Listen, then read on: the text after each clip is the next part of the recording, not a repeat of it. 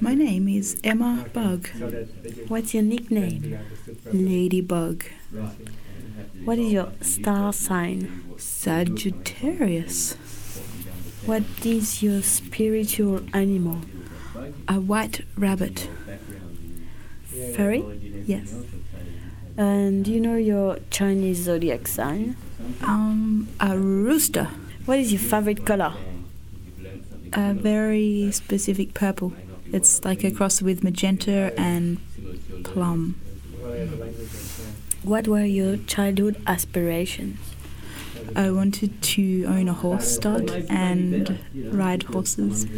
So what was your first computer or Uh, experience with a computer? a Nintendo Entertainment System.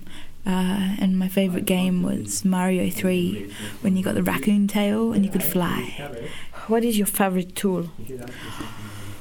I like uh, the grinder when I'm talking in the jewelry studio.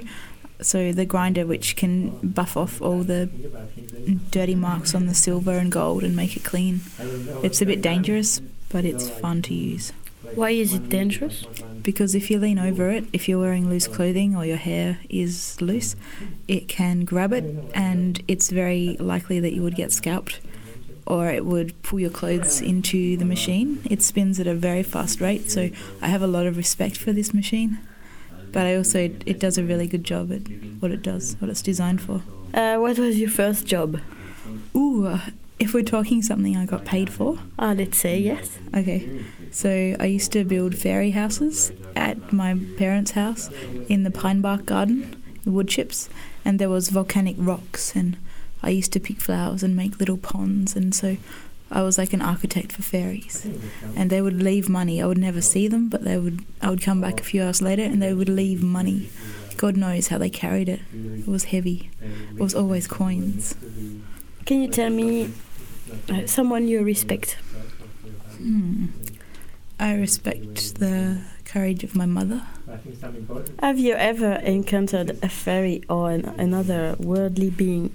Maybe that that fairy Yes, I mean, that was the first. that was the first. Another time, I was on a bushwalk and I found a dead frog, and I picked it up and I put it in inside a fern to have, make it safe so it didn't get swept away by the water. And when I got home, I had been missing this ring for ages, but when I got home, this ring was in somewhere where I'd looked many times, and the ring has a frog pattern on the outside of it. So What do you know about Tasmania? I've just rediscovered it actually. I got to see it through the eyes of some people that have never been here before, and we went adventuring and exploring. And we saw some beautiful things and things I hadn't seen as a kid.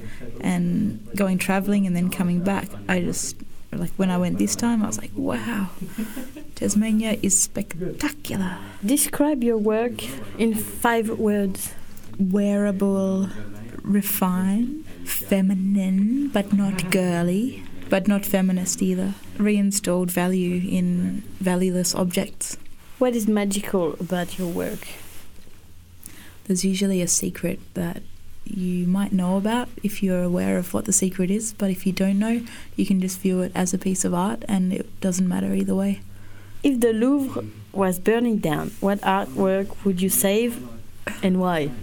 I'd never been there, but what I thought about is that I would I would save all the video security footage and I would make a video piece about the art burning as a tribute That's great. and then do a pilgrimage to the Louvre and collect the ashes and put the ash in some jewelry. An artist that intrigues you? Yeah, well, I mean, just so recently, and everyone that we met during the Tactical Magic workshop was so inspiring, and people I'd never heard of before. And there's a lady called Leah Buchanan who is who I've learned about through what I learned of the from the workshops, and she is making these little designed computer boards that you can link up lights and sound and uh, monitoring your heat. Um, so they're designed for clothing. But this lady, Leah Buchanan, she has designed these things which look a lot more attractive than just a computer board. It's something that can be disguised in your clothes or it can be worn as an object. Um, so she's inspiring as a, I've, you know, she's really good talks by her on YouTube. And Rosa Menkman as well. I've just learned about her program Glitch, and she's been looking at the funny little things that happen in your computer daily life that aren't quite right, but then embracing them and making an artwork out of that as well. Which artistic movement are you inspired by? Uh, I like the simplicity and the design aspect of the Bauhaus movement. What are you working on now? Right now, I am catching up on commissions that I should have been doing while I was occupied with Dark Mofo. Uh, and there's some wedding rings, which are very special.